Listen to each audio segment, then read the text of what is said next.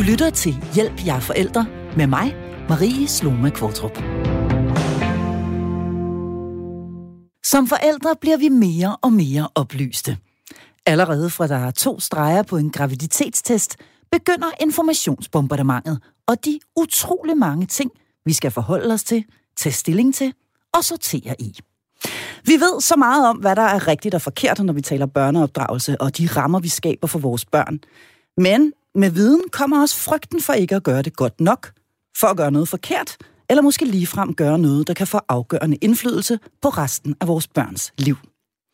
Men hvor meget indflydelse har vi egentlig på vores børns fremtid, når det sådan virkelig kommer til stykket? Er det kun os, der afgør deres skæbne, eller er der også ting, vi simpelthen ikke kan styre, uanset hvor gerne vi ville?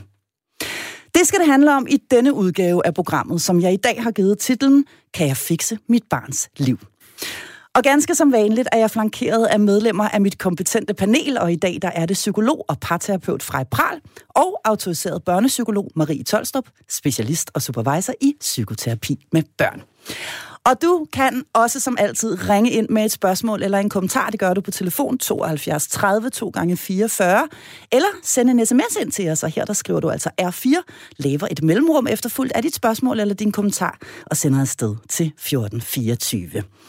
Velkommen til Hjælp, jeg er forældre.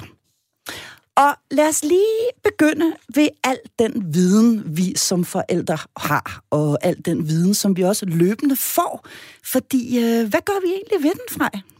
Hvad vi gør ved viden? Den ja, hvad gør al den viden? Altså, hvad skal ja. vi bruge den til? Ja, det er et godt spørgsmål. Så jeg håber altså, at vi kan kigge på den viden, og vi kan lade os inspirere af den viden, vi får. Altså, fordi ofte så hører jeg ikke forældre lade sig inspirere af den. Tværtimod, så får den her viden dem til at vakle og tvivle på deres egen forældre kompetence. Hmm. De får på en måde indirekte i den, igennem den her viden at vide, at de ikke er kompetente nok, sådan som de allerede er.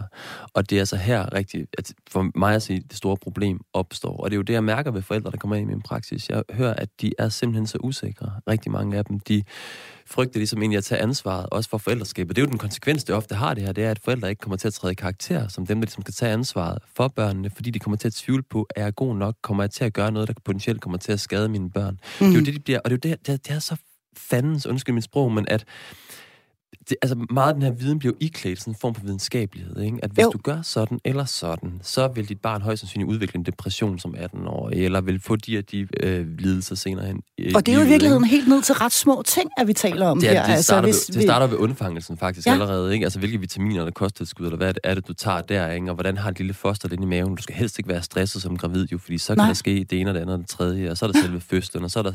Helt indtil barnet bliver 18 år gammel, ikke? For, forventes forældre på en eller anden måde at være noget helt specielt og have en helt særlig indflydelse på deres børn, og potentielt, hvad hedder det, komme til at gøre, dem, gøre noget ved dem, der skader dem, og det har øh, ødelæggende konsekvenser. Så det i virkeligheden kan være sådan en, en, en slags selvforstærkende e- Ja, det kan effekt. og min pointe med pseudovidenskabeligheden er bare, at ofte så har vi det med de her undersøgelser. For eksempel, der var den her undersøgelse for leden, hvor der stod, at øh, skal ud vil blive forbudt om, eller nej, det var ikke en undersøgelse, det var en artikeloverskrift, hvor der, jeg tror, det var ham, øh, jeg kan ikke huske, psykologen han hedder, men havde udtalt, at øh, skal ud blive forbudt om 10 år. Forbudt eller andet. simpelthen ja, ved lov? simpelthen blive forbudt ved lov. Ligesom det er forbudt at slå børn nu, så vil det også blive forbudt at skælde børn ud. Og så refererer han i artiklen, og det er bare et eksempel på, hvordan den her pseudovidenskabelighed den, øh, fungerer.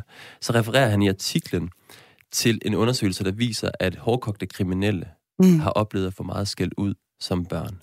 Ja. Og det bliver så til, at skæld ud medfører kriminalitet.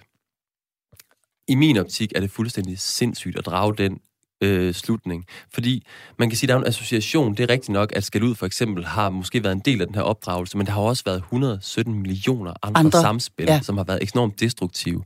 Og, der, og derfra udlede den her konklusion, det er jo helt langt. Og det, sådan er det med rigtig mange af de her undersøgelser. Det er, at man ligesom siger, der er sket et eller andet på et tidspunkt, og så udleder vi med det samme, at så er det her meget, meget farligt. Der har vi og, årsagen, og det er så farligt. Og det er så farligt. Ja. Og det er, det, det er jo enormt forkert. Men problemet er, at forældre sidder og kigger på det der, og siger, shit mand, nej, jamen, jeg har jo skældt ud. Jamen, det har jeg vel gjort nogle gange. Jamen, har jeg så skabt et kriminelt øh, mm. barn? Eller hvad? Mm. Altså, det er jo de der katastrofetanker, der begynder at komme. Så jeg håber virkelig, at forældre kan blive mere, for det første, kritiske over for de undersøgelser, der bliver lagt frem for dem, men også, at vi fagfolk bliver meget mere ydmyge over for den forskning, der ligger der. Vi skal simpelthen stoppe med at iklæde den her form for videnskabelighed, fordi der er virkelig ikke særlig meget belæg for det. Okay. Jeg skal lige sige, at øh, vi åbenbart havde en, øh, et lille udfald på lyden de første 20 sekunder, men det vi taler om i dagens program, det er altså, hvorvidt man som forældre har alt afgørende indflydelse på sit barns fremtid. Altså er det virkelig os, øh, der, øh, der afgør, hvordan vores øh, børns liv bliver. Og med mig i studiet har jeg øh, psykolog og parterapeut fra Pral og børnepsykolog Marie Tolstrup. Og Marie Tolstrup, nu taler vi om al den utrolig meget, meget øh, viden, vi jo øh, efterhånden får og bombarderes med fra alle sider. Man kunne være lidt fræk at sige, at øh, det her program jo også er en, øh, en, en del af det informationsflow. Øh, men men øh, hvordan øh, påvirker øh, denne her viden vores adfærd som forældre i din optik? Jamen, jeg er helt enig med Frej i, at det, den påvirker os rigtig meget.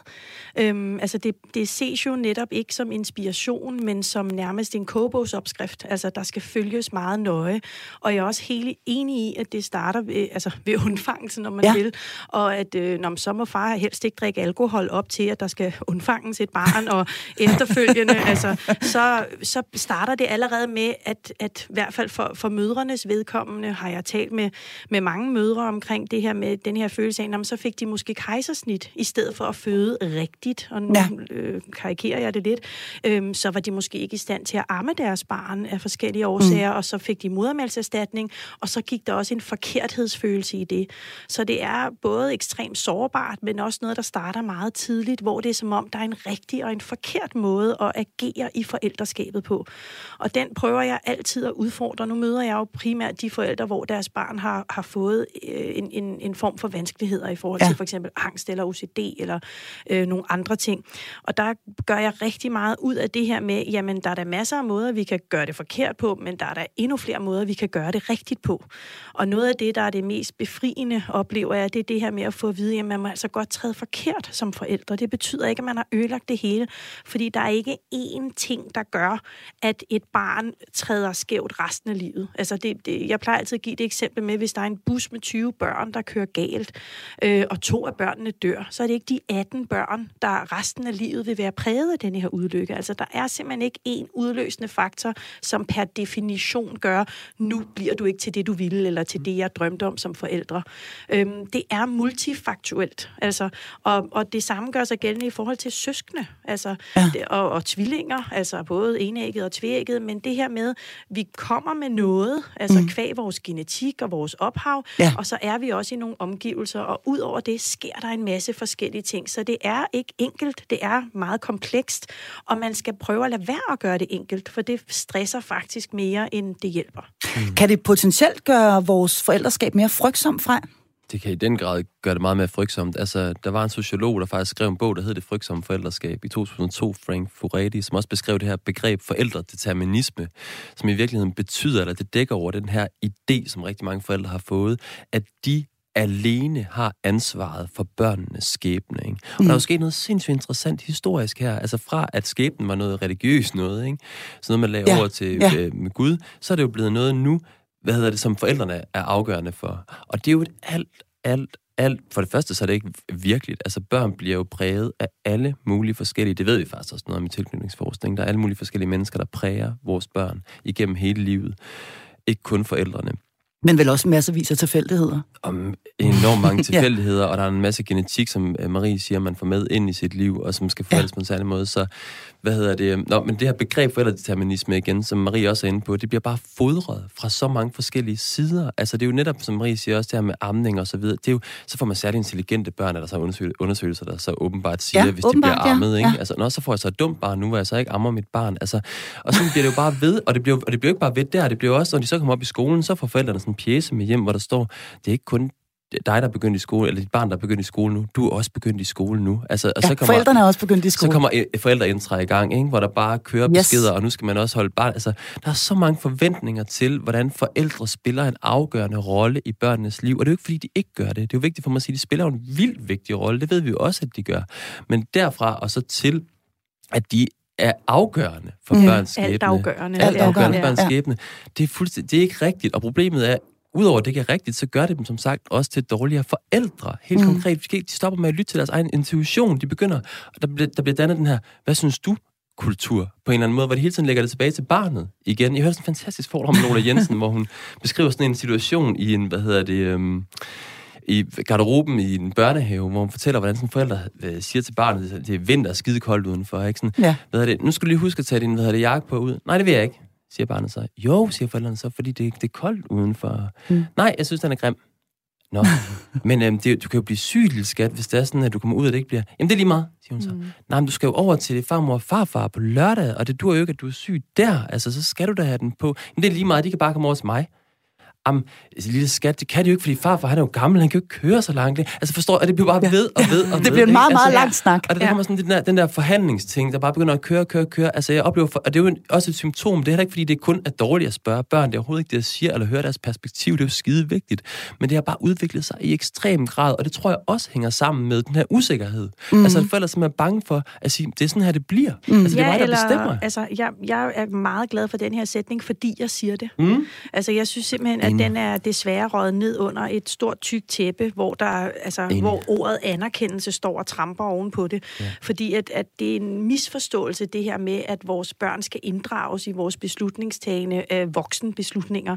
Altså, lidt super godt eksempel netop med den her vinterjakke eller flyverdragt. Hvorfor skal du tage på? Men fordi jeg siger det. Ja. Altså, det er meget vigtigt Kan du selv huske, hvor irriterende det var, når ens forældre sagde sådan til en Ja. som barn? Jeg spørger bare. Men, men det er også meget sundt at lære, at Ja. ja. her i livet får du faktisk ikke en forklaring på alle de ting, du skal. Nej, du får heller ikke et valg hele tiden Nej, i forhold og- til alt. Og, Og jeg det- plejer tit at sige til forældrene, hvordan vil du klæde dit barn på til at have et øh, ung- ungdomsjob i Netto? Altså, hvor, hvorfor skal jeg stille varerne på den hylde, og hvorfor skal jeg gøre det nu? Jeg havde Ja. lyst til at holde pause. Altså, hvad, hvad tror du selv, kære ven? Altså, der er noget i det, hvor jeg virkelig sådan bliver både lidt provokeret af det, men jeg bliver også ærgerlig over, at ud over netop den pseudovidenskab, som, som Frej er inde på, at der også er en masse pseudo-eksperter. Mm. Altså, der er mange, der har fået denne her sådan lidt guruagtig øh, rolle i forhold til, at når man nu har jeg læst 10 bøger, og så er jeg en ekspert på området, eller jeg har min egen lille Instagram, og derfor og er mor, og derfor ved jeg tilfældigvis en masse om det. Det er jo fair nok at have sine meninger og holdninger, men man skal have et ansvar omkring, hvad man putter der ud, når man udtaler sig i forhold til de her ting. Og det savner jeg faktisk lidt, at, øh, at der er flere, der tager det ansvar. Men det er jo ret interessant også, ikke? For der er også noget misforstået altså omsorg i det der med hele tiden at lægge den tilbage til barnet. Man kan også, Ja. det med, altså, hvad, hvad, siger man også, hvis man siger, du må ikke få mere slik? Jamen, hvorfor ikke? Hvis man så skal forklare, hvorfor man ikke må få mere slik Ja. i stedet for, så skal man sige, at det er jo fordi, det er usundt. U- us, usundt. Prøv at høre, i en barnehjerne bliver det hurtigt meget farligt, ikke? Ja, og forkert. Og forkert. Mm. Altså sådan noget, åh oh, nej, jamen, hvad kan der så ske, hvis det er usundt? Og så skal mm. man begynde at bearbejde. Altså, der er så mange situationer, hvor man ikke vil kunne gøre det der, hvor man netop bare har brug for, og, der, og jeg tror virkelig, det er rigtigt, det Marie siger. Vi tør ikke sige det længere. Vi tør mm. ikke sige, jamen det er fordi, jeg siger det. Mm. Altså fordi det på en måde, det bliver sådan autoritært, eller mm. det bliver på en eller anden måde noget, man ikke, fordi vi skal inddrage, og vi skal, mm. men jeg tror altså også, det dækker over den der grundlæggende usikkerhed, fordi hvad nu hvis det, jeg siger, kommer til at skade mit barn. Altså Ja, på sigt er det meget præcis. nemmere i situationstegn at lægge den tilbage til barnet, og så mm. sige, at det var jo din egen beslutning. Men altså, er det ikke også fordi, at vi taler så meget om at se og høre vores børn, og anerkende vores børn, og lytte til dem osv., at vi måske nemt kommer til at misforstå, øh, hvad det i virkeligheden betyder, og Jo. anerkende og, og, og rent faktisk øh, inddrage vores børn og, og, og lytte til dem. Ja. Øh, fordi der er jo også massevis af situationer, hvor de bør høres øh, Yes.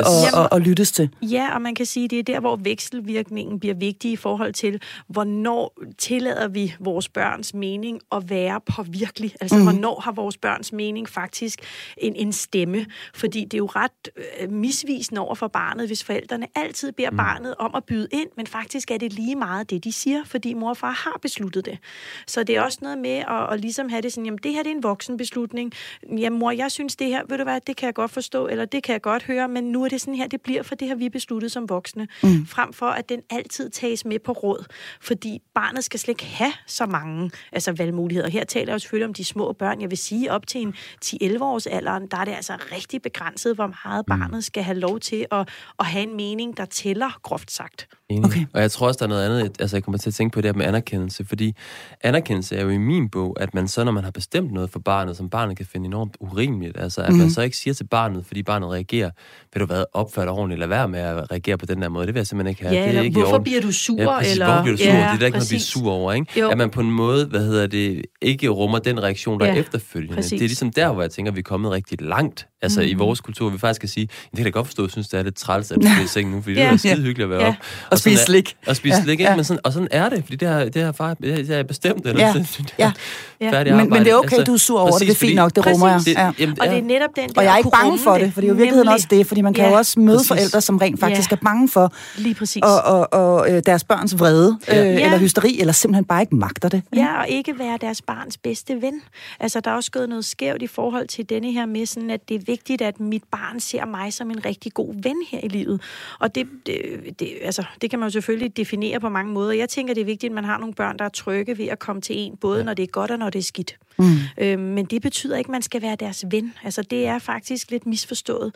Øhm, det er ikke det, der er vores rolle som forældre. Det er da dejligt, hvis det sker, når de bliver ældre, at de har en fortrolighed, og, og hvad ved jeg i det. Men det er nogle helt andre magtforhold. Det, ja. er en, det er en skæv, altså det er ikke en ligestillet venskab, fordi der er en skævvridning i, at der er en, der er ældre, der er en, der har pengene, der er en, der har udgangsforbuddet, og nøglen, og ja. betaler ja. elregningerne. har mere erfaring i livet Jamen, generelt. Mm. Og, og på den Men det er måde... også lidt gammeldags i virkeligheden, ikke? Altså det er jo. i virkeligheden den, lidt, lidt, lidt old school, og jeg kunne ja. godt tænke mig lige at skrue tiden bare en lille smule tilbage, faktisk ikke særlig lang tid, men til dengang vi var børn hvor øh, forældre de røg indenfor. De øh, havde ikke sikkerhedsseler i bilerne, og vi kunne jo ikke dengang ringe hjem til vores øh, forældre og bede om hjælp, når vi for eksempel ikke kunne finde vej. Og alligevel, på trods af det, på trods af alt det, de ikke vidste og ikke gjorde dengang, så er de fleste af os jo faktisk sluppet noget gennem barndommen. Mm.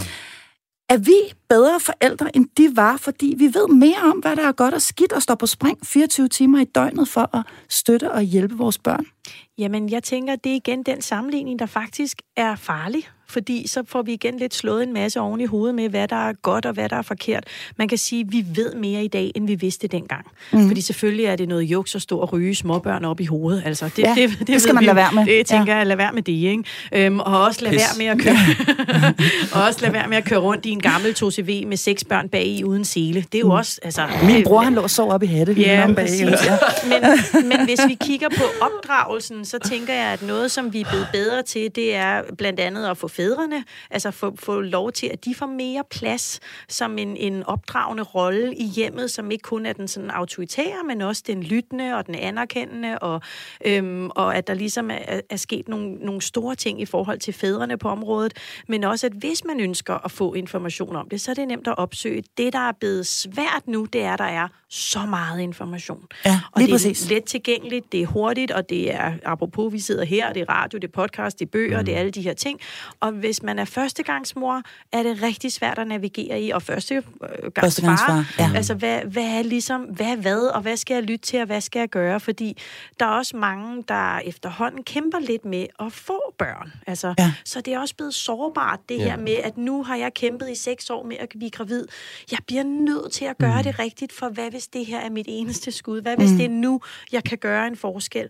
Så er der også en masse sårbarhed omkring det i forhold til forældreskabet, som ikke nødvendigvis var, øh, da vi var børn. Ja, der er nogle helt andre forventninger, en helt anden investering i børn i dag, end der har været tidligere. Der er nogle helt andre netop forventninger til, hvad de så skal lykkes med. Og så tror jeg bare, forskellen er, at vi er blevet sådan nogle... Altså, mængden af risici er blevet sådan højere, større og større og større med den her viden, så vi er blevet på en ja. måde risikobestyrer i dag på en helt anden måde, end vi har været tidligere. Så på den måde, der tror jeg, det er blevet mere ængstligt at være forældre, ikke? fordi ja. vi hele tiden skal hvad hedder det, undgå de her ting, som kan være farlige at potentielt skade vores børn. Så jeg tror, at det, der har været dengang, har måske været, at man har været mere afslappet. Ja, jamen, præcis. ind, ind i forældreskabet. Og der tror jeg, der kan nogle gange tænke, at, hvad hedder det, de bider sig selv i halen, fordi alle de her risici og alt det, der kan gå galt, og alt, altså, det gør jo også, at forældregløden i øjnene, den slukkes.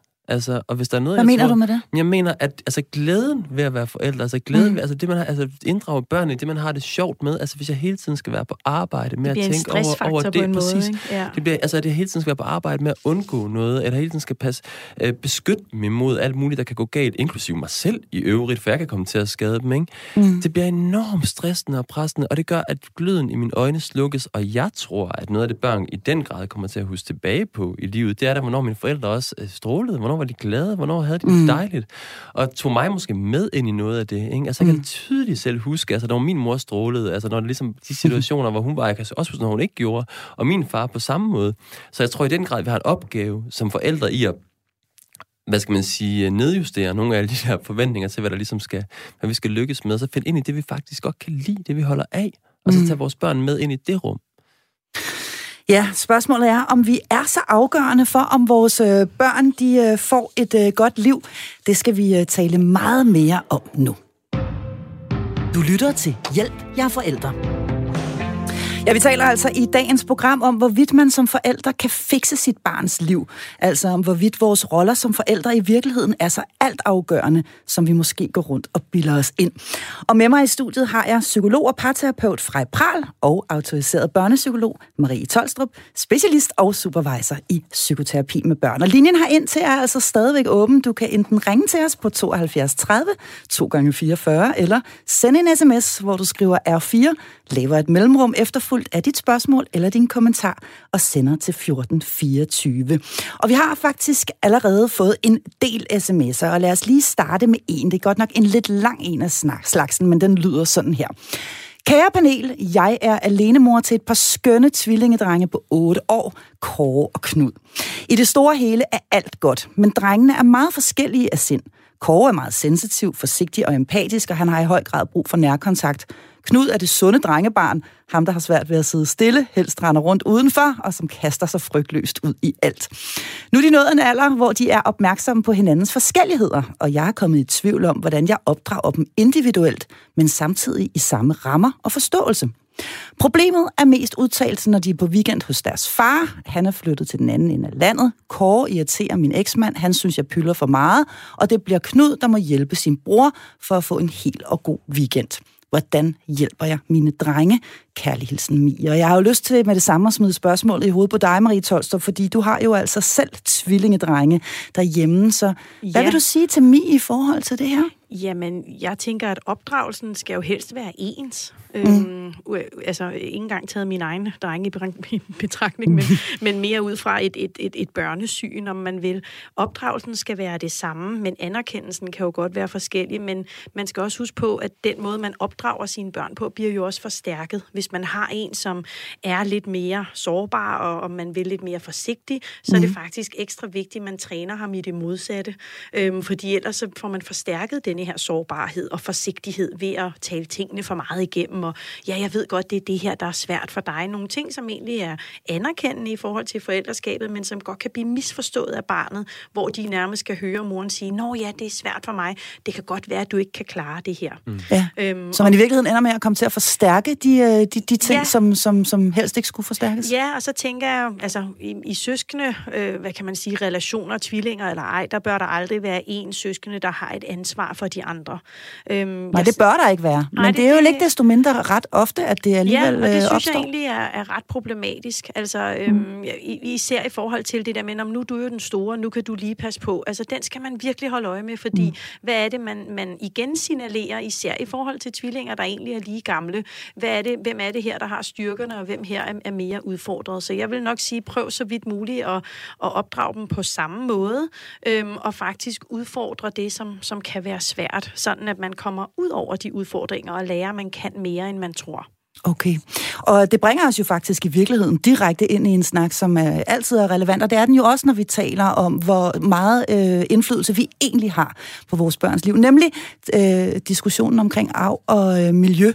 Øh, for hvad er egentlig det, der betyder mest? Er det det, vi har med os i øh, vores gener, eller er det der, hvor, øh, hvor vi vokser op, og alle de påvirkninger, vi, vi, vi udsættes for? Det er en kæmpestor diskussion, og vi har selvfølgelig ikke helt øh, tid til at tage den hele lige her nu, men jeg har godt tænkt mig at spørge jer, hvad ved man egentlig nu, hvis vi kigger i videnskaben om, hvor, hvor, hvor, stor, afgør, øh, hvor stor indflydelse de her to forskellige øh, ting har på, på, vores, øh, på vores liv og vores øh, fremtid?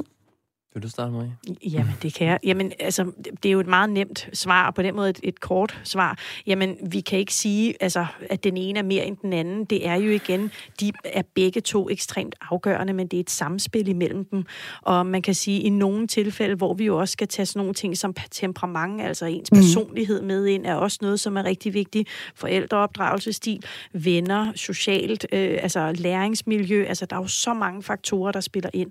Men taler vi bare om miljø og arv, så vil jeg da groft sagt sige, at den er sådan rimelig 50-50. Om den er rimelig 50-50. Øhm, ja, spørgsmålet er også, hvad man skal bruge den viden til. Ikke? Præcis. Fordi man så igen sidder og siger, jamen, så hvis vi bare er enige om, at det hele var genetik, så skulle ja. vi bare sætte os tilbage, eller hvad? Så venter ja. det foldet sig ud stille og roligt. Så bliver det fornemt. Så, så bliver det alligevel fornemt. ja, ja. Men, men jeg har også lige, så jeg tror igen, det der samspil, som Marie hun siger. Men, altså, jeg har bare lyst til at knytte en kommentar til den anden, hvad hedder det, til det ja. sms'en fra ja, tidligere. For jeg er fuldstændig, fuldstændig enig med Marie i det, alt det, hun ligesom sidder og siger, det der med, at man kan komme til at forstærke en angst også hos børnene.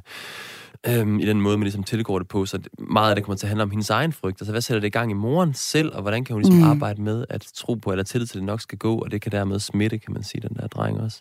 Jeg tror bare, men på en eller anden måde, så bliver sms'en også et eksempel på det, vi sidder og snakker om synes ja. jeg. Og det er lidt interessant, fordi det bliver igen det der med, øhm, hvordan skal jeg opdrage den ene og den anden? Og der er det der, altså en, øh, sådan en meget teknisk næsten syn på, hvordan jeg skal gøre det, ikke? Og mm-hmm. det bliver mhm. på en måde eksempel på den der idé, vi har fået om, at opdragelse skal være så, altså så detaljeret og lige i kornet, ikke? Altså, og der tænker jeg virkelig rigtig meget, igen slappe lidt mere af, altså tillid til, at det nok skal gå, og det nok skal finde en vej ind i det der, og så tillid til, at man også mærker rigtigt. Altså det er fordi, Mm. Jeg har jo også flere børn, og de kalder jo også på noget forskelligt, men det kan jeg jo også intuitivt mærke, at de gør. Altså, min ja. dreng kalder helt klart på en anden form for firkantethed på min side, end min pige gør. Ja. Hun bliver mere sådan, hun, hun retter meget hurtigere ind, det gør ja. han ikke på samme måde.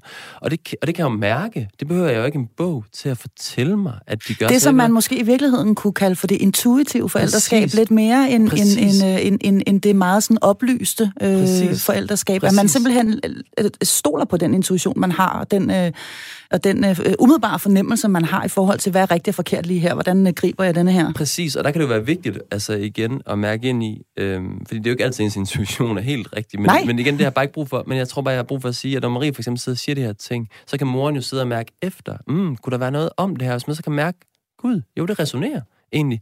Ja, det er måske lidt min egen frygt, der er på spil her, og måske det er egentlig ikke ham, jeg mærker. Mm. Så kan man jo bruge det, og det er på den måde, jeg mener, man kan bruge alle de her bøger. Man kan mærke ind i, resonerer det med der, hvor jeg er. Øhm, og så kan man måske prøve noget af det af for sig selv. Altså problemet er bare, rigtig ofte, så ligger det uden for ens udviklingszone. Altså de der øh, råd, der kommer, og det er der, hvor forældre ligesom slår hovedet imod muren, fordi jeg, jeg kan ikke komme derop. Det er for langt væk fra der, hvor jeg er lige nu. Mm. Og, så, og det er der, hvor jeg håber, at forældre på en måde kan komme ned og se, det, det her, jeg er, og det er okay, jeg er lige her, og så er jeg mm. mor eller far på den måde, jeg nogle gange er det. Jo, men også fordi, som vi er inde på med netop altså miljø og arv, børn og forældre, men især børn er forskellige. Så det her med, ja. når man Meget får, forskellige. Ja, ja, når man får fra en velmenende veninde en bog, eller apropos podcast og alle de her ting, ja. øhm, den skal du bare læse eller lytte til, fordi så ved I præcis, hvordan I skal håndtere lille Ole. Og det kan være, at det har virket for venindens lille Ole, men at det ikke virker for ens egen lille Ole, fordi der måske er noget andet, der er på spil. Ja. Så kan man komme til at føle det som, at der er noget galt med ens egen lille Ole. Mm. Altså, eller at jeg gør det ikke rigtig nok, eller hvorfor fungerer det for dem, når det ikke fungerer for mig, og alle de her ting. Det er en skide god pointe, det der. Altså, fordi det er det, vi gør. Vi laver sådan nogle almene råd, og yeah. ofte så finder familier One size fits all. Præcis, og, yeah. det, og det er vildt uheldigt, for der er jo så mange lokale løsninger mm. rundt omkring, hvor folk får det til at fungere på alle mulige mærkelige måder, kan man synes. Ja. Men det fungerer ja. jo for dem. Ja, og så lidt, det, lidt ligesom i parforhold. lidt ligesom i ja. præcis. Ja, meget ja, ligesom i parforhold. Ja. hvor vi har der er heller ikke en one size fits all. Og det er vi jo begyndt at opdage, Marie, nu, ikke? Mm. at der ikke er en one size fits all. Mm. Men det bliver vi virkelig også nødt til at forstå i forhold til børneopdragelse. Ja. Fordi der er nogen, der kan tænke, nej, hvad er det, bruger I sådan et system derhjemme? Det er jo helt forfærdeligt med sådan noget belønning. Nej, for det fungerer faktisk for os at bruge Præcis. det her system derhjemme. Ja. Altså, og så pludselig skal man sidde og føle sig forkert, fordi man bruger det system. Hvor efterlader du så forældrene henne? Et enormt afmægtigt, fortvivlet sted, hvor de bare sidder og ikke rigtig ved, hvad de skal gøre mm. længere. Så jeg tror, vi skal have en langt større åbenhed over for, at der er mange forskellige måder at gøre det på. Og det er ikke, ja, Ja. Og, og man er ikke nødvendigvis en, øh, en, en dårlig forælder, fordi man ikke sover sammen med sit barn, eller fordi man øh, tillader to timer skærm om dagen, eller et Nej. eller andet andet. Præcis. Og der vil jeg sige, det er noget, som jeg især er kommet til at blive lidt stor fortaler for, for jeg kan godt opleve det problematisk, når der bliver sådan nogle dømmende forældreskaber i forhold til, at hvad der er rigtigt og hvad der er forkert. Ja. Øhm, fordi det kan godt være, at det virker hjemme hos jer, og, og det er fint nok, øhm, men, men det, er ikke, altså, det er bare ikke det, der virker hjemme hos os. Der, hvor jeg godt kan finde på at blive lidt firkantet og gå ind og blande mig, er, hvis der er noget specifikt, som er et problem. Hvis der er en angstproblematik, så er der nogle ting, hvor jeg kan sige, prøv at høre, når jeres barn har angst, så fungerer det der, det der ikke. Det ved vi i forhold til forskning og i forhold til mm. vores mm. kliniske erfaringer. Så er det ligesom noget andet. Men når vi bare taler om forældreskab generelt, altså jeg, jeg plejer at sige, at jeg møder nærmest kun mega kompetente forældre. Men de ved, Ja. ja, men de ved det bare ikke selv. Enig. Altså, og, og det er det, der er rigtig synd. Det er Enig. det her med, prøv lige at høre, I gør det faktisk så godt. Mm. I skal skrue op for følelsen af, at I gør det godt, for så vil I faktisk have en ro i, at I gør det. Det er tvivlen, der gør, at man hele tiden prøver noget nyt hver dag.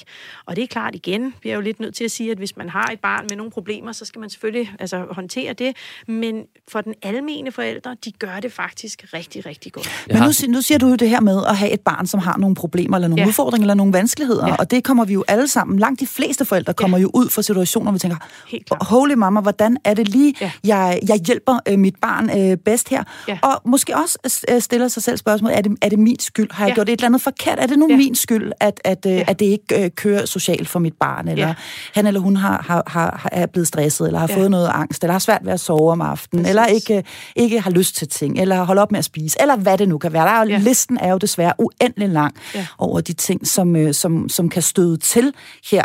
Øhm, men er der nogle ting, har jeg lyst til at spørge jer, som vores børn simpelthen bare er prædisponeret for, som vi, som vi ikke er skyld i? Altså, der er jo noget i forhold til det her sådan hæmmede temperament, om man vil, altså en, en lidt mere ængstelig personlighed, som vi ved er noget, der kan være medvirkende til, at man for eksempel får en, en angstlidelse eller udvikler angst. Men, men i sig selv er det ikke nok. Nej. Altså, det, det er igen det der med bussen, altså det er ikke det, der gør det alene. Mm. Øhm, så man kan sige, man kan have nogle sårbarheder. Det gælder Ja. jo alle psykiske lidelser, altså der, og, og fysiske, var lige ved at sige, ikke? Altså, Og vel også misbrug i virkeligheden, og ja, den slags jo, ting. men også hjertekarsygdomme, og altså, det, det, det, er jo, det er jo hele paletten, kan man Ja. ja. sige. Og, og der, er det, der prøver jeg i hvert fald også at gøre mig umage på, når jeg sidder med forældre, hvor de godt kan genkende de vanskeligheder fra sig selv, og fjerne den skyld og skam, fordi det er jo ikke deres skyld. Altså, de har igen gjort deres bedste. Og der oplever jeg ikke altid, det er så sundt at kigge bagud og kigge på, hvad kunne jeg have gjort anderledes, men i stedet for, hvad kan vi gøre anderledes herfra og frem. Ja. Og ofte er det meget få ting, der skal justeres på. Altså, mm. det er ikke et helt forældreskab, der skal pilles ved. Det er måske en to-tre ting, man lige skal dreje en 30-40 grader, og så er den ligesom hjemme. Ja, jeg er fuldstændig enig. Altså, jeg sætter ikke op, altså, fordi selvfølgelig kan der være nogle øh, dynamikker i en familie og så videre, som et barn reagerer på. Det er da klart, og det kan Ja. udvikle nogle forskellige ting på baggrund af det. Og så måske også, og selvfølgelig har det nogle sårbarheder med ind i livet også, som også bliver aktiveret. Rent, rent genetisk, altså er de, genetisk, kan de være prædisponeret med noget? Det, jeg, kan, jeg kan ja. sekund i tvivl om, at ja. det er sådan. Hvad hedder Og det ved øhm, man jo også, ikke? Ja, Altså, men der er stadigvæk et miljø arvelige. til at aktivere noget af det der, ikke? Og det er jo ligesom Okay. det, vi også ved. Så det selvfølgelig kan der være noget i miljøet, der aktiverer det. Det kan være 117 mm. forskellige ting. Og der er jeg igen ikke så optaget af at kigge tilbage, kun hvis man gør det for at kigge fremad. For at kigge frem i, hvad kan vi så gøre anderledes? Fordi det er jo ikke så, egentlig ikke så interessant, at forældre er skyld i noget. Det er mere interessant, at de kan være en del af løsningen. Altså Ja. på det konkrete problem, der Ja. er. Ikke? Og der er der helt klart meget, og jeg tror, det er meget sjovt, du siger det der, Maria, også med, at være øh, gode forældre, at de virkelig skal finde den der selvtillid Mm. Ja. frem, og det Ja. virkelig kan betyde rigtig meget. Altså, jeg kan huske, jeg lavede sådan en praksis med nogle forældre, hvor de så også hver aften får det råd, at de skal sige én ting til den anden, som man synes, den anden er lykkedes med i løbet af dagen. Noget, man faktisk synes, det gjorde du sgu godt, det der, eller den konflikt afværede du på en god måde, eller fedt, du lige bevarede roen lidt der, eller Mm. fedt, du ikke blev endnu mere hissig, det kunne du sagtens være blevet, ikke? Det Eller kunne du meget nemt være blevet. Men bare det der med at få det ind under huden som sådan en vane, hvor man faktisk husker at værdsætte den andens Og forældreskab. Virkelig rose hinanden oprigtigt, for det er forældreskab, den anden ligesom gør. For mm. jeg er helt sikker på, at det kan betyde vildt meget, altså for ens måde bare, altså gå ind i det forældreskab med selvtillid, det betyder alt. Men er det ikke meget naturligt, at vi bebrejder os selv, og at vi føler både skyld og skam, Jo. øh, kæmpe Jo. begreber, Jo. hvis det ikke går særlig godt med vores børn? Øh, er, det, Jo, er det det ikke er naturlige det. følelser? Jo, men vi skal, apropos forskel på voksne og børn, den skal vi lære at, at have. Altså, vi skal lære at rumme den følelse. Der er mange forældre hos mig, der leder lidt efter, jamen, hvis jeg forstår, hvorfor eller hvornår det gik galt, så kan jeg ligesom bedre være i det. Mm. Og det passer simpelthen ikke.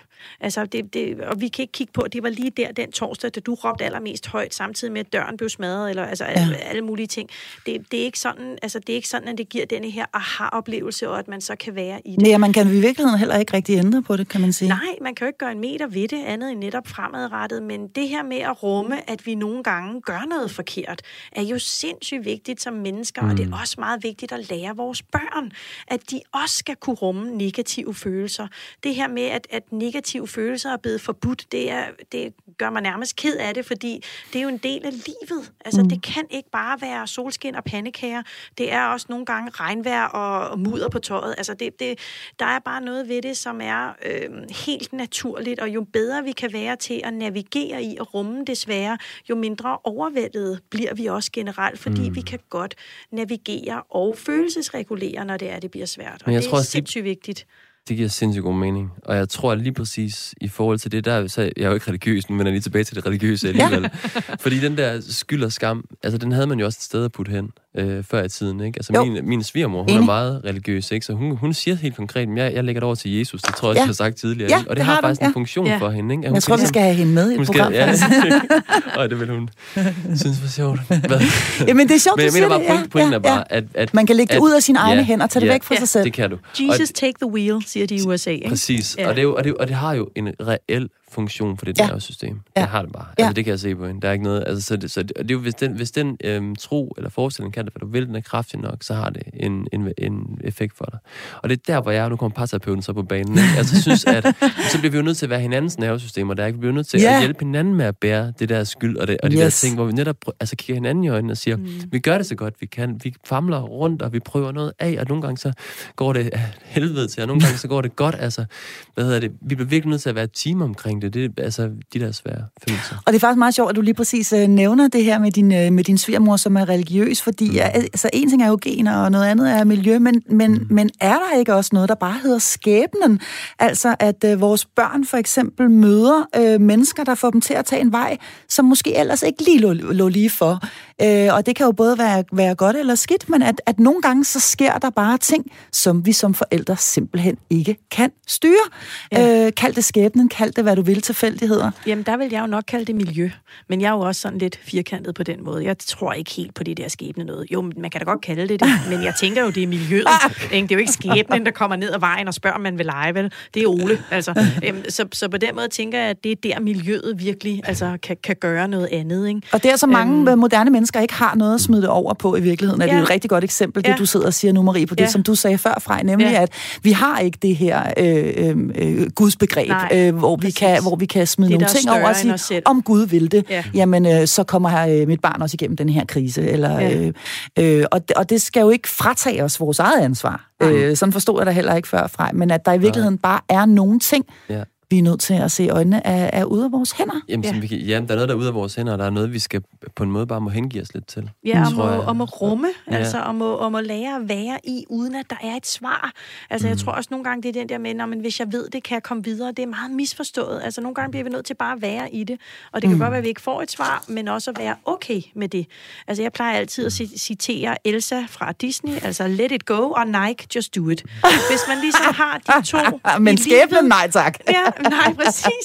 Men hvis man har de to i forhold til børneopdragelsen, altså let it go og just do it, så er det faktisk svært at gå galt. Den er, den er altså rigtig god, og vi skal øh, lige om et øjeblik tale lidt mere om, om vi som forældre kan nå hen et sted, hvor vi øh, læner os lidt tilbage, og måske hviler lidt mere i øh, vores rolle som far eller mor. Du lytter til Hjælp, jeg er forældre. Ja, vi er altså rigtig godt i gang med et program, der bærer titlen Kan jeg fikse mit barns liv? Og vi taler om, hvorvidt øh, vores rolle som forældre virkelig er så altafgørende, som vi har tendens til at bilde os selv ind. Og jeg har psykolog og parterapeut Frej Pral og børnepsykolog Marie Tolstrup, begge medlemmer af mit faste panel med mig her i studiet. Og du kan altså stadigvæk nå at blande dig enten på telefon 72 30 2 gange 44 eller simpelthen bare ved at sende en sms. Og her der skriver du R4, laver et mellemrum efterfulgt af dit spørgsmål eller din kommentar og sender til 1424. Og lad mig så spørge jer to, hvordan pokker kommer vi derhen? Altså, hvordan kommer vi derhen, hvor vi som forældre kan læne os lidt tilbage i forhold til vores børns nutid, men også i forhold til vores børns fremtid? Ja, det er et godt spørgsmål. Altså, jeg tror da helt klart, man skal nå til, altså man skal bevæge sig hen imod den der erkendelse, at vi måske ikke har så meget indflydelse, som vi går og tror, vi har. Det kan i hvert fald hjælpe en smule på det. Men jeg tror også, det handler om at mærke ind i, hvis jeg har en dårlig samvittighed over et eller andet, så, altså kan jeg gøre noget ved den? Er der virkelig noget, jeg kan stille op med den her dårlige samvittighed? For det kunne godt være, at man rent faktisk tænker, jeg tilbringer ikke nok tid med mine børn. Og det er ikke bare et ideal om, jeg skal tilbringe mere tid med dem. Det er faktisk, fordi jeg har lyst til at gøre det. Jeg har lyst til at gå ned i tid eller noget. Og jeg så tager det valg at gå ned i tid, for eksempel, og er mere sammen med dem, eller hvad det nu kunne være, ikke? Og hvis man ikke har mulighed for det, at man så siger, hvad hedder det, det, det valg, det tager jeg ikke, eller jeg, jeg gør noget helt andet. Jeg tror bare, altså, vi bliver nødt til at skille det ad, så vi kan mærke, hvad er reelt, altså min dårlige samvittighed i forhold mm. til noget, og hvad, hvad, hvad kan jeg gøre noget ved, hvad Den kan er der jo mange mennesker, ved? der har, som måske i virkeligheden godt ved, øh, mig selv inklusiv i perioder, at det ikke er helt godt nok. Altså, jeg løber, løber, løber, løber, Ja. øh, men jeg når alligevel ikke helt Nej, så er det et spørgsmål om imod. det- Og det så, det. så, så, så agerer på det i virkeligheden, Ja. det du siger. Ja, eller også netop lære, altså apropos Elsa og let it go, at, at du gør det det er godt nok. Mm. Altså, fordi hvornår er, er godt nok? Mm. Altså, altså det, det er lidt den der med, hvad er det, vi skal opnå ved det her? Mm. Altså, hvad er det, vi gerne vil, vil have som facit i, i forhold til det? Øhm, fordi at netop som Frej siger, jamen, hvis du venter noget, jamen, så, så gør det. Og ellers så måske have det sådan, jamen, det her er faktisk sådan, jeg synes, et godt forældreskab er. Øhm, og så egentlig være okay med det. Og de har jo altså kun én barndom, de her børn. Der er, det er one shot only. Jeg ved, ja, du siger noget om... Jeg har en voksen eller en alderdom. Altså, jeg har det sådan, det, det er sådan er livet jo. Ja, men jeg ved også, at du siger, Marie Tolstrup, at uh, det er frem til, de bliver omkring 12, at, uh, ja. at indsatsen den skal lægges. Kan du ikke lige ja. uddybe det lidt nærmere? Jamen, den er jo, det er jo en af de der taglige ting. Ikke? Altså, jo, kom med den. Ja, jamen, jeg plejer jo lidt at sige, at, at, at inden de er 12, så skal rygsækken ligesom være pakket i forhold til, hvad de skal begære det sig ud med i livet. Det betyder ikke, at løbet er kørt. Det betyder bare, at det er rigtig vigtigt, at de værdier, man som forældre gerne vil altså, have ens barn tager med sig ud i livet, de skal altså egentlig være grundlagt der omkring, når de er 12, fordi så begynder de sociale fællesskaber at have en meget større indflydelse og påvirke børnene meget mere. Og for at de kan navigere sundt i det, skal der ligesom være en baseline, altså en forankring inden i dem selv i forhold til, det her kan jeg godt håndtere, eller jeg ved, når jeg ikke kan håndtere det, hvem mm. jeg så beder om hjælp i forhold til. Og det er også, altså jeg plejer også at sige taglige ting, som jamen, man opdrager drenge fra de 0 til 10, og piger fra 10 til 20. Så alle de der perle... Okay, den må du lige uddybe lidt ja, mere. Jo, og det er ja. jo, når jeg sidder med de stakkels drengemødre, nu inklusive mig selv, hvor man tænker, du godeste, jeg laver ikke andet end at råbe, og de griner mig bare op i fjeset og lytter aldrig. Altså, øh, og så kan man kigge på de her perlepiger, øh, der sidder der og så nuttet med deres rene hår, og møderne, der sidder af dem sødt, mens man løber rundt og prøver at forhindre ketchup i at, at ramme et andet menneske. Ikke? Men det er lidt fordi, at det er der drengenes, hvad kan man sige, opdragelse ligger. Det er der I de tidlige år i virkeligheden, Jamen, hvis man nu, nu ja. det går jeg ud fra, at du er sådan ja. rimelig øh, groft generaliserende, når det, du, når du snakker meget... perlepiger og så videre. Ja, for jeg har jeg, haft øh, døtre, der har løbet rundt på væggene og skulle ja. hilse sige med ud på tøjet. Men øh, så de findes ja. også. Jamen, øhm, og og men, det, det er mere for at sige, at de mødre, der sammenligner sig selv og kigger over på de søde piger, som nu bare sidder stille, for det er jo det, man mm. kigger på. Og det er også det, som rigtig mange drengemødre tror, at vi pigemødre har, Marie Tostrup. Lige præcis. Lige præcis. ja. og det, men det er mere denne her sammenligning med, hvorfor skal jeg løbe rundt, når de andre bare sidder der? Ja. Altså, der starter opdragelsen meget mere med pigerne, og ja, du, du har fuldstændig ret, jeg bliver generaliserende her, men den starter mere fra de 10 til de 20. Altså, det er ligesom, mm. det er en anden del af det, hvor at man mere skal gå ind og opdrage og, og rådgive og stå fast og ligesom sætte rammer og strukturer, hvor det sker tidligere i forhold til drengene. Og hvor ved pigerne, siger du, der er det i virkeligheden fra 10-årsalderen til de, til de 20, altså hele deres teenageperiode, hvor der sige, virkelig er brug for altså, opdragelse. Altså, det er jo en meget grov optegnelse, men ja. det er mere det her med, hvornår er det, at de egentlig har brug for denne her struktur og rammeskabende sætning.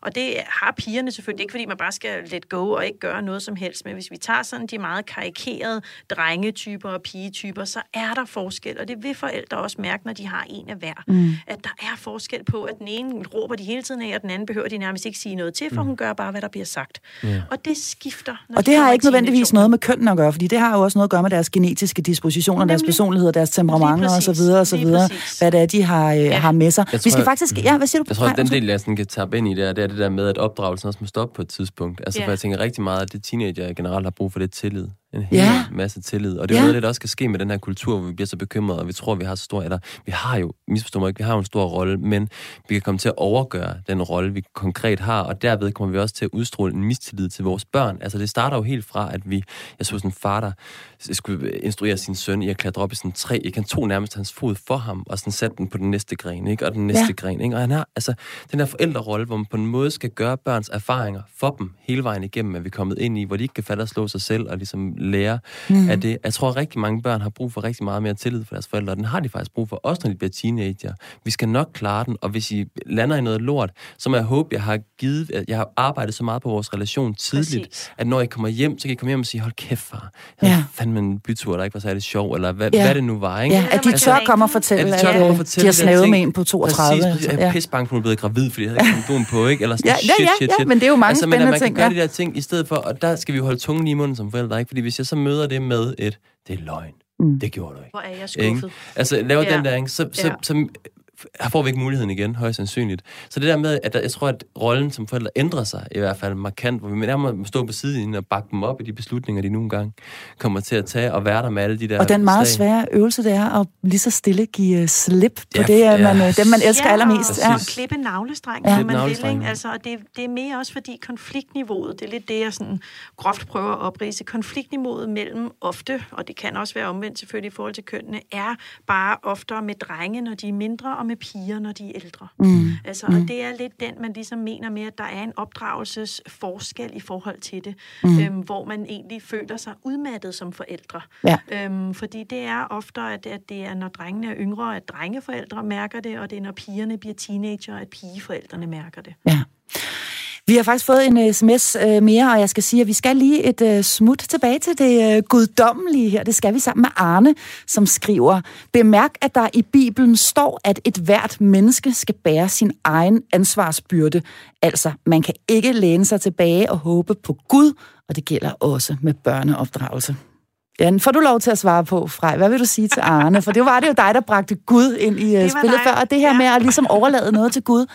Uh, men man kan ikke læne sig helt tilbage, ifølge Arne. Nej, altså jeg vil und, undlade at bevæge mig ind i en teologisk diskussion med øh, Arne omkring det. Det kender jeg slet ikke Bibelen godt nok til at kunne komme med sådan et mod, modargument. Det vil jeg lade nogle andre om at gøre. Altså jeg tror som sagt, at det vigtige for mig er ikke så meget, hvad der sådan er i, øh, står i Bibelen nødvendigvis, nødvendigvis, men det er den funktion, det kan have, at vi mm. har noget at lægge det over til, eller lægge de her ting over til. Ikke? Mm. Og der står, men der står faktisk i Bibelen det der med, at man skal hvad er det nu, forlade sin øh, mor og far på et eller andet tidspunkt for at øh, binde sig til en anden. Sådan, det tror jeg faktisk står der. Altså, der tror jeg, der er noget omkring den der øh, afvikling af Ja. ja. tilknytning til forældrene i hvert fald. Altså det be- famøse Selvstændiggørelse. navlestrengsklip, Ja, som... øh, empty nesting syndrome, som det Yes. yes. også hedder, ikke? Det der med, når børn flyver fra redden, og hvad stiller vi så lige op og de der? frigør sig fra os. Når de frigør sig fra Ja. os, og vi ikke længere har den der funktion længere. Altså, det er jo en kæmpe krise for rigtig mange forældre, at de lige pludselig ikke længere kan stå med al den her omsorg, og alt det, de har givet, og alt det der. Det der kæmpe store tomrum, der opstår, når de ikke længere er der. Og hvad skal vi så fylde det ud med som Mm. forældre? En hund. Empty nest syndrome, ja. ja. Eller at tage ned til ja. at hjælpe nogle flygtningebørn. Og der er, øh, der er faktisk endnu en, øh, en øh, der er faktisk endnu en uh, sms, det var jo en udmærket idé, men der er endnu en sms her, der er ikke nogen afsender på, men den lyder sådan her, og jeg kunne jo kaste den direkte videre til dig, Marie Tolstrup, fordi der står nemlig, mange børn lider af angst. Har vi selv skabt angsten i vores børn? Et meget stort spørgsmål. Ja, og det, det vil jeg jo som overordnet sige, nej, det har vi ikke, men der er sket nogle ting øh, igen på flere områder, som gør, at, at der er en, en ængstelighed, som kan være svær at håndtere nogle gange for forældre. Ja. Øhm, altså, vi, vi er også blevet bedre til at spotte det, vi er blevet meget bedre til hurtigt at, at kunne behandle det, fordi at, at angst kan jo behandles, hvis man ved, hvad man laver, så er det faktisk rimelig nemt at behandle. Øhm, men, men der er også en, en, en skævvedring lidt i forhold til, at børn på den ene side får en masse ansvar, men på den anden side ikke har kompetencerne eller, hvad kan man sige, autoriteten til at skulle tage det. Så mm. netop alle de her spørgsmål og alle de her ting, som kan pode ind i noget usikkerhed, kan være en, en, en faktor i det. Men igen, det er multifaktuelt. Det er og- multifaktuelt, ja. Ja, og det kræver igen, at man har en lidt ængstelig altså, personlighed og det ene og det andet. Men Ja. vi ved også, altså, der, der bliver talt meget mere om, hvor farlig verden er. Og, Mhm. øhm, men igen, så er det de børn, Ikke mindst i øjeblikket. Ja, men man Ja. kan sige, at der er jo nogle børn, som er fuldstændig fløjtende ligeglade og ikke lytter det, og, mm. altså hører efter. Og så er der andre børn, hvor de har antennerne ude og lægger mærke til det. Øhm, så, så jeg vil sige, at, at altså det, jeg synes ikke, at man som forældre skal påtage, påtage sig ansvaret for, at ens barn har fået angst. Det vil, det vil jeg som overordnet I hvert fald ikke det fulde ansvar. Nej, det synes jeg ikke. Og igen, så har det jo været med en hensigt, som er mel- velmenende. Altså det her med at, at tale meget om tingene, når man så lægger sig til at sove og tale mm. dagen igennem. Ja, fordi jeg, har- jeg, har- ja, fordi jeg har lyst til lige at tappe ind ja. i det, som du også talte om før, fra, nemlig det frygtsomme forældreskab. Altså, øh, har det øh, ikke potentielt en direkte indvirkning Klar. på vores børn? Altså, hvis mor og far er meget bange for, at Ja. der skal ske mig noget, øh, står klar Jo. til at løfte mine fødder øh, gren for gren, når Jo. jeg kravler op i træet, Ja. øh, og i øvrigt øh, øh, er, er bange for alt, stort Ja. set, i forhold til øh, jo kvælning og, og så videre. Altså, Øh, den del er der jo ikke Nej, men påvirker det kan- ikke vores børn, Jo. øh, og øh, er potentielt med til at skubbe og, dem i den og, Og retning? historisk er der noget nyt i det. Altså historisk ja. er det jo noget nyt, at vi på den måde begynder altså, at foregribe alle de her ting, og at vi bekymrer os meget mere om vores børn på den her måde. Det er noget nyt, og jeg tror helt klart, at den grundbekymring, grundangst, grund et eller andet uro, den har indflydelse også på vores altså måde ligesom at være med vores børns angst. Når vi så mærker, at de får angst, så yeah. tror jeg også, at vi hurtigere reagerer på den. Og det er jo der jo noget rigtig godt i, fordi vi hurtigere kan se, hvis de er noget, der ikke er godt. Bagsiden af det er selvfølgelig, at vi risikerer at smitte dem med endnu Præcis. mere bekymringer, endnu mere frygt, fordi vi tænker, åh oh, nej, åh oh, nej, shit, shit, shit. Og igen kommer tilbage til min egen rolle i det, er det min skyld, hvad, hvad sker der her, ikke? Mm. Og så selvfølgelig er vi med, medbidragende ind i det, og det er jo derfor, det, og der tænker jeg, det er også vigtigt, at man faktisk også netop kan tage forældrene med ind, når man snakker om angst, og snakker om, hvad gør det ved jer, og hvordan kan vi hjælpe jer mm. med at få mere ro på, så det også på en måde kan smitte jeres børn. Men man kan sige, mm. det er ikke nyt, at det smitter, det er bare nyt, at vi taler så meget om det. Det er ja. det, jeg mener, at der er ikke noget nyt i, at vores angst som forældre kan smitte børn. Nej. Det, der er nyt, er, at der er meget mere øh, tid på legepladsen, hvor vi kan stå og dele den angst med dem. Ja. Altså det her med, at vi Præcis. kan stå, pas på gyngen, den er farlig. Nej, nej, nej, vandpyt, du bliver våd. Altså, ja. at, at vi på den måde kan signalere yes. en ængstelighed. Ja. Den er der kommet mere tid til. Men ja. det er ikke nyt, at, at vi kan smitte hinanden Enig. med det, så at sige. Nej, man kan altså. sige, at følelsen er velkendt. Øh, det er ikke noget, øh, det er ikke noget som, som ikke altid har eksisteret, Præcis. at man fra det sekund, man øh, får det her lille barn i armene, faktisk også bliver alvorligt bange for, at der skal ske det noget. Nej, øh, men, men det er også det her med, at vi er meget mere opmærksomme på det, netop gennem denne her overflow af information af, hvad mm. er det rigtige forældreskab. Præcis. Det er jo den, der er ny. Mm. Hvis vi kigger på Lille Per-filmene, altså som de gamle af dem, som, hvor jeg så nogle af dem for nylig, han får lov til alverdens sjove ting. Ja. Og, og, og der var ja. der en søster, der rendte rundt derhjemme, og det ene af men hun havde altså også travlt med nogle andre ting.